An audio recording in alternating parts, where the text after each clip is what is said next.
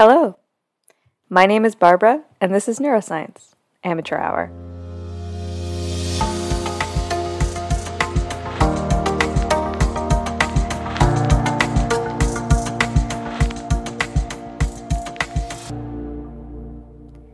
Thank you so much for tuning back in. Today, I want to try something a little bit different and tell you the incredible story of Phineas Gage. So I have my hazy little I P A, and I'm ready to get started. So, born in July eighteen twenty-three, Phineas Gage was the firstborn child of Jesse Eaton Gage and Hannah Trussell Gage. He was raised on the family farm in Grafton County, New Hampshire. As a young man, Phineas Gage was described as perfectly healthy with an active and excitable mind. As he grew up and eventually found employment working on the construction of the Hudson River Railroad near Cortlandtown, New York, his employers knew him to be an efficient and capable foreman, a shrewd businessman, and a beloved coworker. Like, seriously, no one had a bad thing to say about this guy. They all loved him. On Wednesday, September thirteenth, eighteen forty-eight, twenty-five-year-old Gage was directing a crew of workmen blasting rock for the Rutland and Burlington Railroad. So in order to make progress, they would bore a hole into an outcrop of rock, fill it with blasting powder, which I looked up what this was exactly, and it's some sort of mixture of sodium nitrate. It's irrelevant. The key takeaway is it goes big boom. So they would fill it with blasting powder, and then add a fuse, and then use uh, a tamping iron, which, just think very long metal rod with kind of a tapered point, and use the tamping iron to kind of jam it all in, and then cover the entire thing with clay to kind of dampen the blast. Sorry. Uh, A really interesting uh, tidbit about the tamping irons is that they were actually made to the specifications of the user. And if Phineas Gage's tamping rod had been shaped any differently, I honestly don't know if we would be here to talk about his case today. So, talk about fate. So, it's towards the end of the workday. It's about five thirty in the afternoon. Phineas Gage is packing in another blast charge. He's thinking about what he's going to eat for dinner tonight when he is suddenly distracted by the workmen behind him. So as he looks over his right shoulder and he opens up his mouth to say something, the tamping iron sparks against the rock and ignites the charge. This massive explosion drives this inch and a half wide metal pole up and through the left side of his face and out of his head, with the trajectory being just over the jaw and under the cheekbone. So this man, having had a sizable metal pole driven straight through his brain and out of his head, was thrown on his back, convulsed a few times, and then decided to get up and walk around and just sit up within like minutes of the of the accident. It's it's honestly one of those mind-boggling cases that is near impossible to comprehend. The, uh, so the tamping iron was found about eighty feet behind the blast site, with significant amounts of blood and brain smeared all over it. Edward Williams, the attending physician who had been called to the scene, found Gage sitting on the lowest step of a hotel, which was closest to the site, the construction site, with his feet on the road, his elbows on his knees, and his head in his hands. In Williams' own words, the wound was instantly discernible, with the pulsations of the brain being very distinct. The top of his head appeared to be somewhat like an inverted funnel, and when Gage got up to vomit, which honestly, would, who of us wouldn't in that situation? A half teacup amount of brain squeezed out of the top of the wound and fell onto the floor. And I have officially grossed myself out, and I deal with animal brains on a daily basis, so yeah. Uh, the doctor was understandably shocked um, that the man before him was not only alive, but breathing, speaking, explaining what had happened to him, and moving around the room. Gage was promptly taken to the third floor of the hotel, where he was laid upon some clean mattresses and treated as best they could in eighteen forty-eight.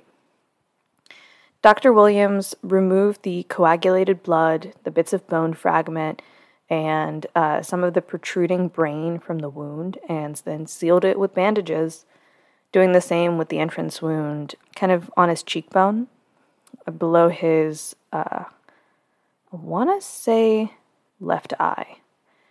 So Gage then donned a nightcap to kind of keep the whole construction together, and was placed under observation. He appeared to be clear-minded, if a little unsettled, throughout the rest of the evening, but his health dropped dramatically the following day, and followed kind of this roller coaster-like pattern of getting better, getting worse, getting better, getting worse for the next few weeks.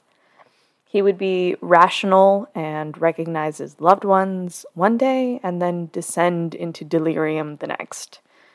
The wound became severely infected two weeks uh, after the accident, so much so that Gage was almost catatonic and a coffin was prepared in the case of his imminent demise. A second doctor, Doctor Harlow, had been brought onto the case shortly after the accident, and now was the one who decided to cut the deteriorating tissue from his head and cleared out the cerebral abscess that was forming. Remarkably, a month after this, Gage was walking around the house and even onto the street. In fact, he walked onto the street so often he was considered nigh on uncontrollable. But regardless, it was clear that he was recovering amazingly despite the odds. Gage was eventually returned to his parents' family farm in New Hampshire by carriage, which just seems like a god-awful nightmare to be jiggled up and down while your brain has been largely misplaced in your own head. His parents reported that he was able to put in a half day's work, and although his memory was slightly impaired, it was not enough to notice on a daily basis. He was blind in his left eye and left with some left left side facial weakness, but overall, he emerged in marvelous condition. Following the accident, Doctor Harlow made careful note of Gage's personality changes. He found that Gage was able to remember past and passing events correctly, as well as those that had occurred before the injury. In addition, he was able-bodied and generally appeared to have no deficiencies in movement or speech. In a conventional sense, he appeared to have come out of the accident completely whole. But there were some changes that could not be ignored.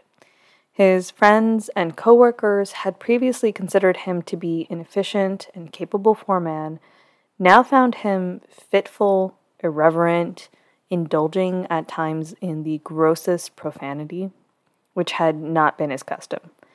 He had little consideration for his fellow man, and he was impatient and incapable of restraint when it conflicted with his desires.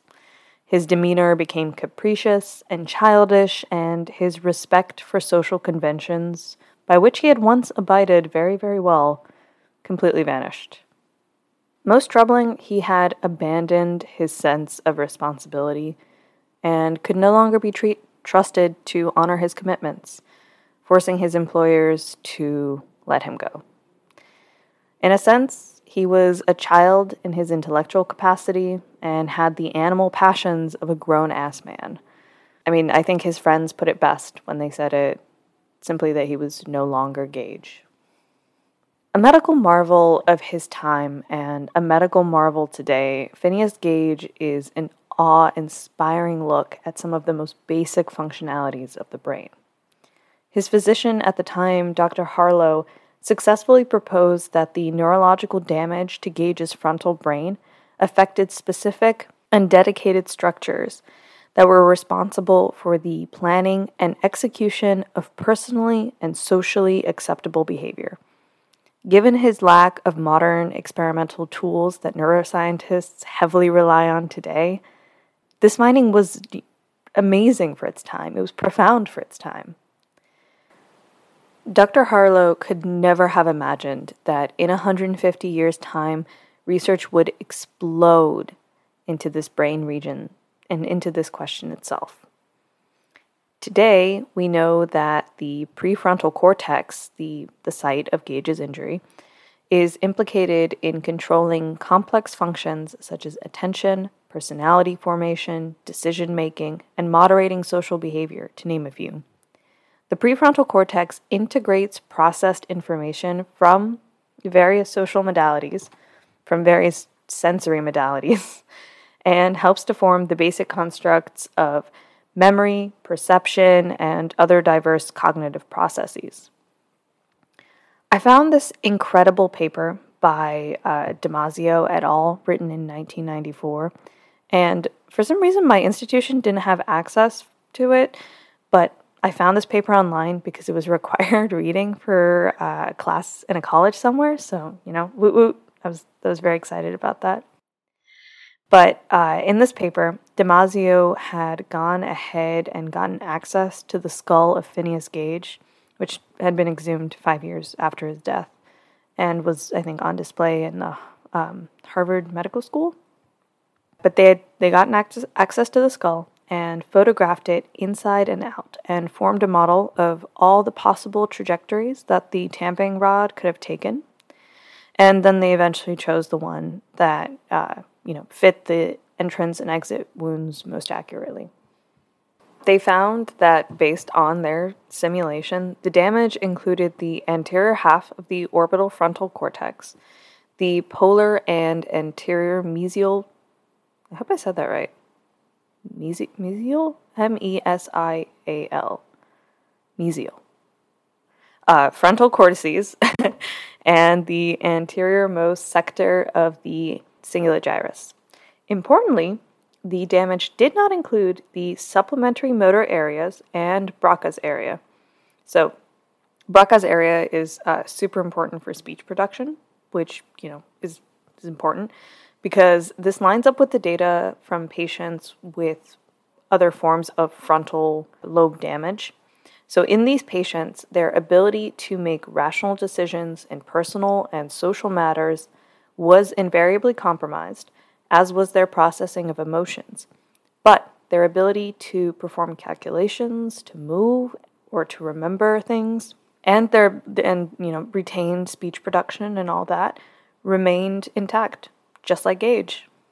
This finding has led to the hypothesis that emotion and its underlying neural machinery participates in decision-making within the social domain and has raised the possibility that this participation depends on one specific brain region, the ventromedial frontal region.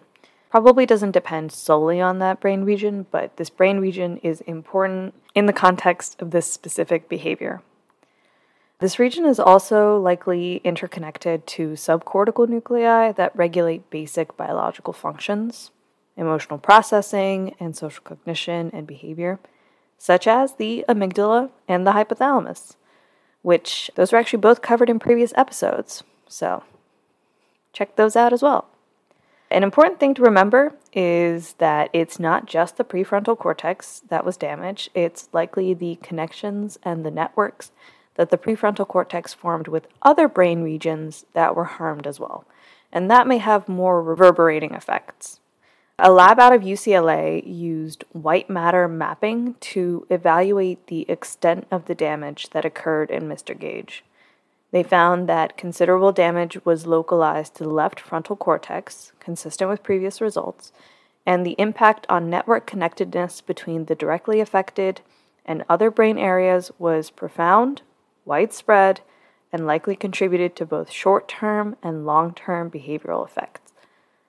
However, they observed that while the tamping rod through the head significantly affected networks and network hubs, it it wasn't that much worse than a similarly sized brain lesion. So while it's kind of hard to draw any cold, hard conclusions from this finding, it does provide new insight into a remarkable brain injury experienced by a remarkable patient.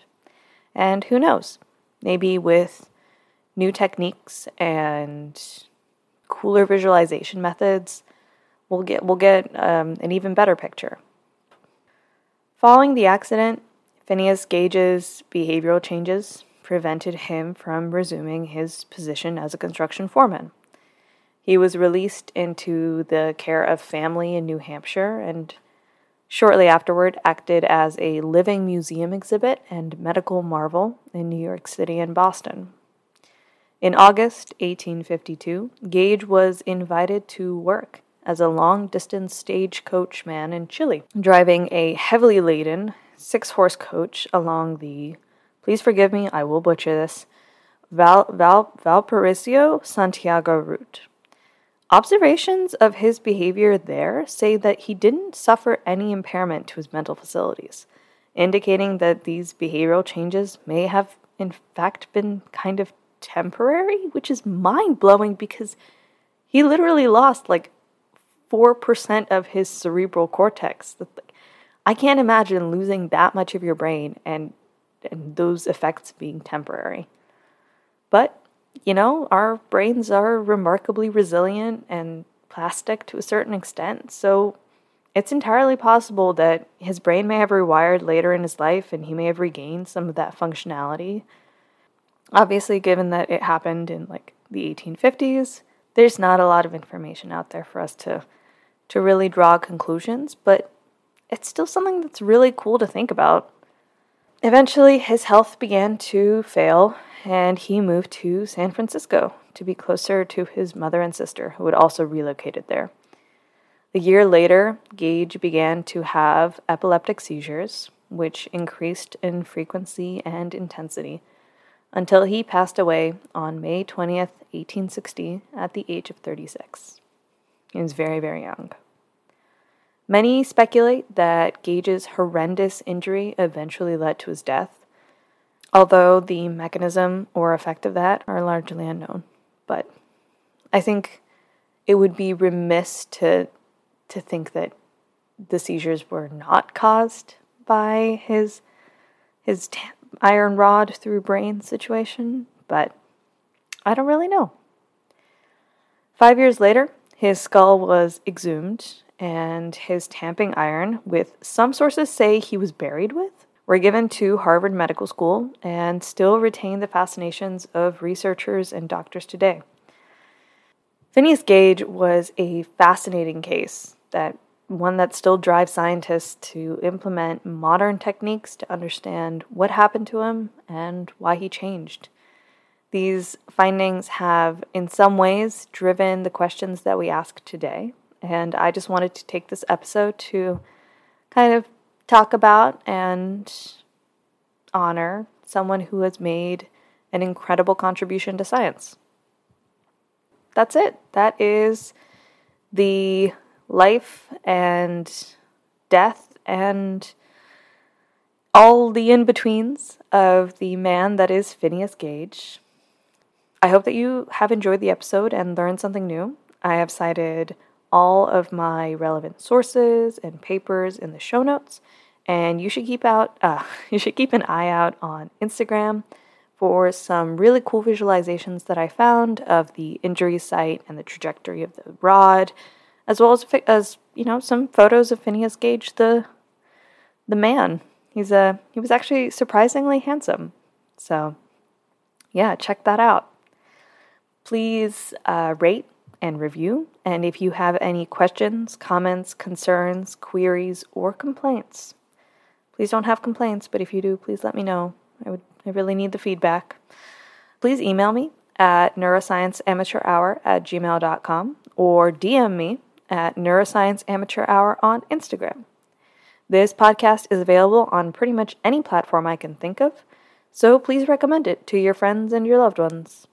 Also, if you have something you really want to learn about, please contact me, and you'll probably see an episode about it soon. Happy researching, and I hope to see you again.